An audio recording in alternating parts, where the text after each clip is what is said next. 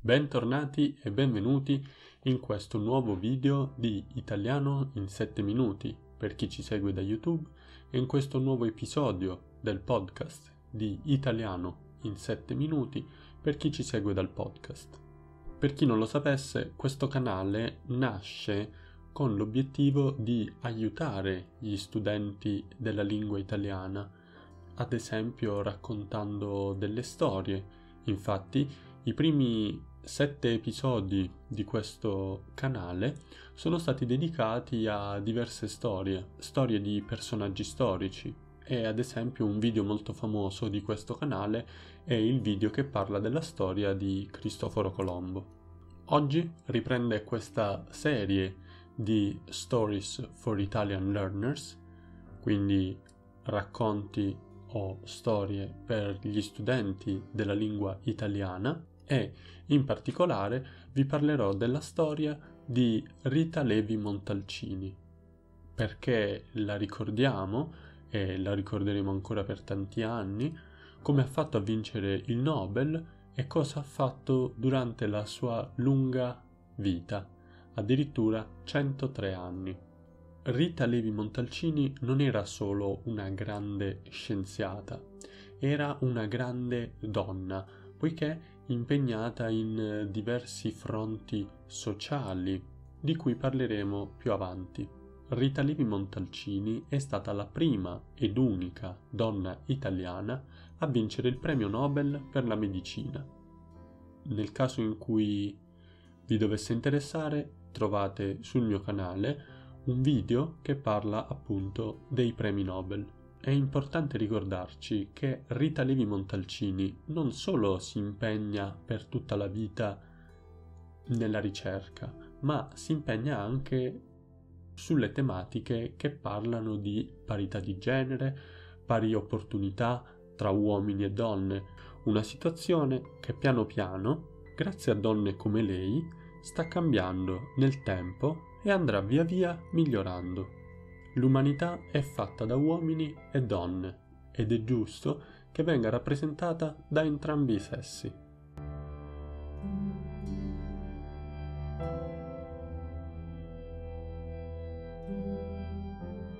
Le tue antenate è un libro in cui spiega la parità di genere e come non ci sia alcuna base genetica collegata all'inferiorità delle donne. La spiegazione di questa disparità, che nel passato era più netta, sta nel fatto che molte meno donne avevano accesso alla cultura. Basti pensare infatti che nel 1900 soltanto 250 donne in Italia sono iscritte all'università. Rita Levi Montalcini spiega come ogni donna può avere successo in qualsiasi campo, se solo esposta ai giusti stimoli.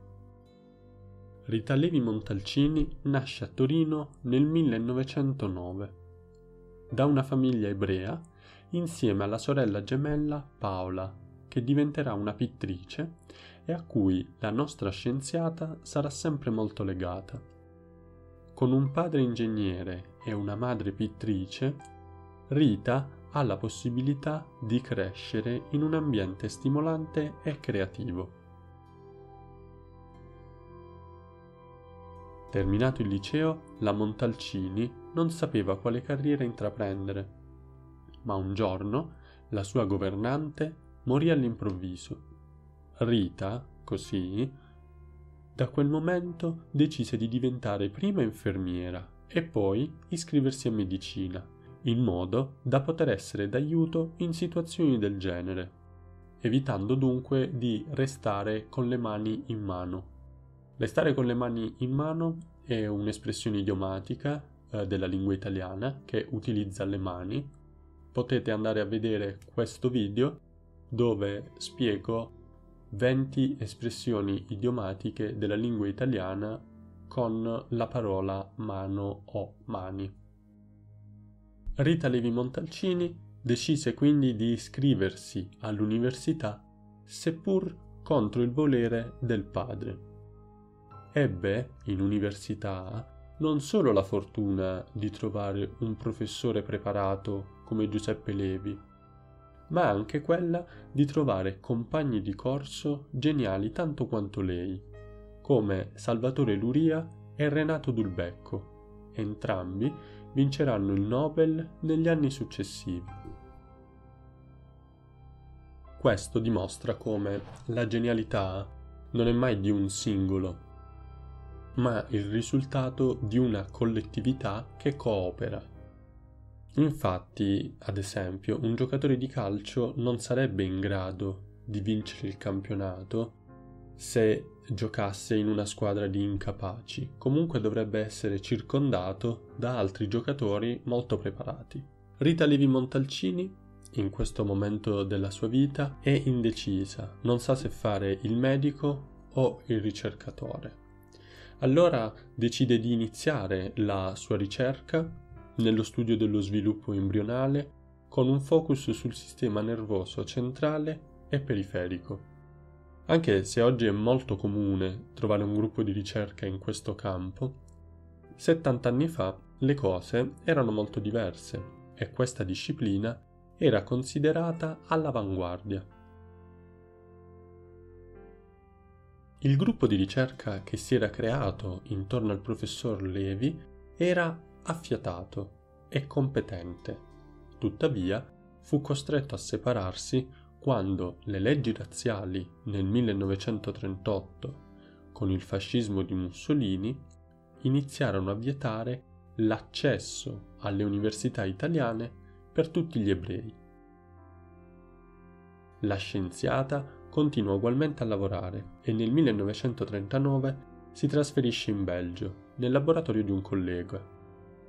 In seguito, però, l'Italia entra in guerra e Rita Levi Montalcini decide di tornare in Italia per essere vicina alla famiglia.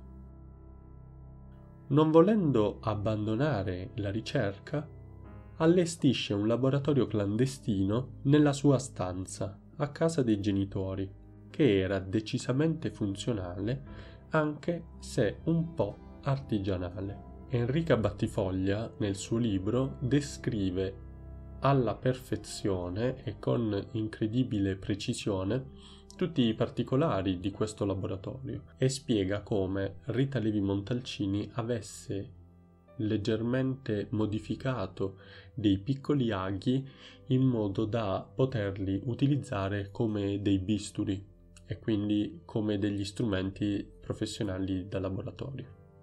Nel 1941 Torino è sotto i bombardamenti. La famiglia di Rita decide di spostarsi in campagna e la scienziata porta dietro tutto ciò che aveva e continua a lavorare in campagna.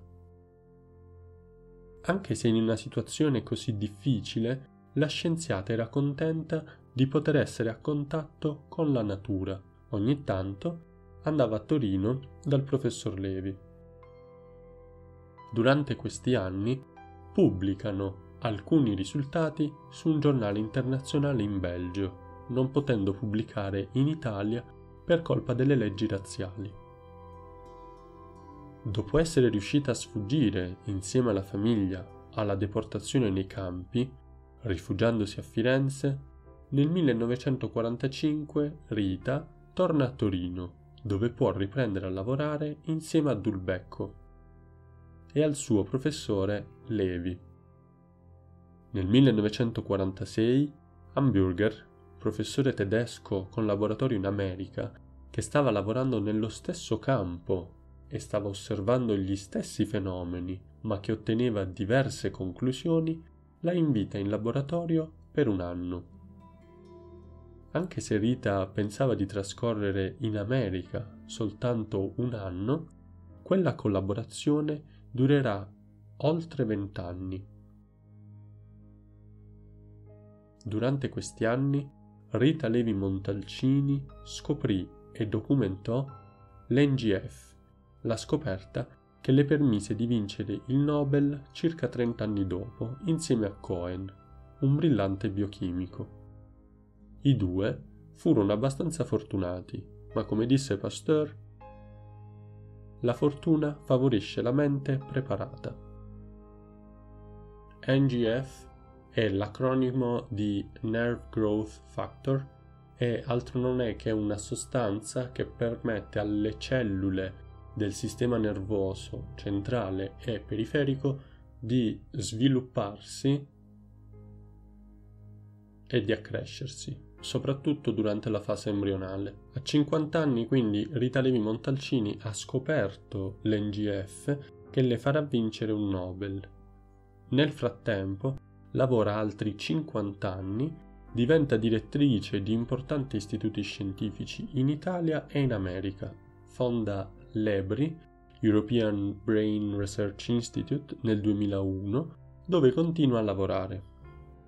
Negli ultimi anni della sua vita, Rita Levi Montalcini si impegna maggiormente sui diversi temi sociali che comunque l'avevano tenuta occupata per tutta la sua carriera da scienziata. Ad esempio, Rita continua a sostenere la parità dei generi e continua a sostenere le pari opportunità per tutte le donne. Infatti, crea una foundation che ancora oggi aiuta le giovani donne in Africa a studiare. Il 30 dicembre 2012 Rita Levi Montalcini muore all'età di 103 anni. Bene, come sempre spero che questo episodio vi sia piaciuto o che questo video vi sia piaciuto. Come ho già detto prima, ho già prodotto altri racconti di questo genere e magari possono piacervi. Se vi va, date un'occhiata. In descrizione trovate tutti i link che uh, potrebbero esservi utili per documentarvi su Rita Levi Montalcini o su quello che ha fatto o sui libri che ha scritto o sui libri che sono stati scritti su questa incredibile scienziata e uh, come sempre se vi è piaciuto il video Iscrivetevi al canale, lasciatemi un mi piace, un commento, fatemi sapere cosa ne pensate. Ci vediamo alla prossima puntata. Continuate a studiare l'italiano perché è una lingua facile, ci vuole applicazione, studio e impegno, ma si può fare. Ciao!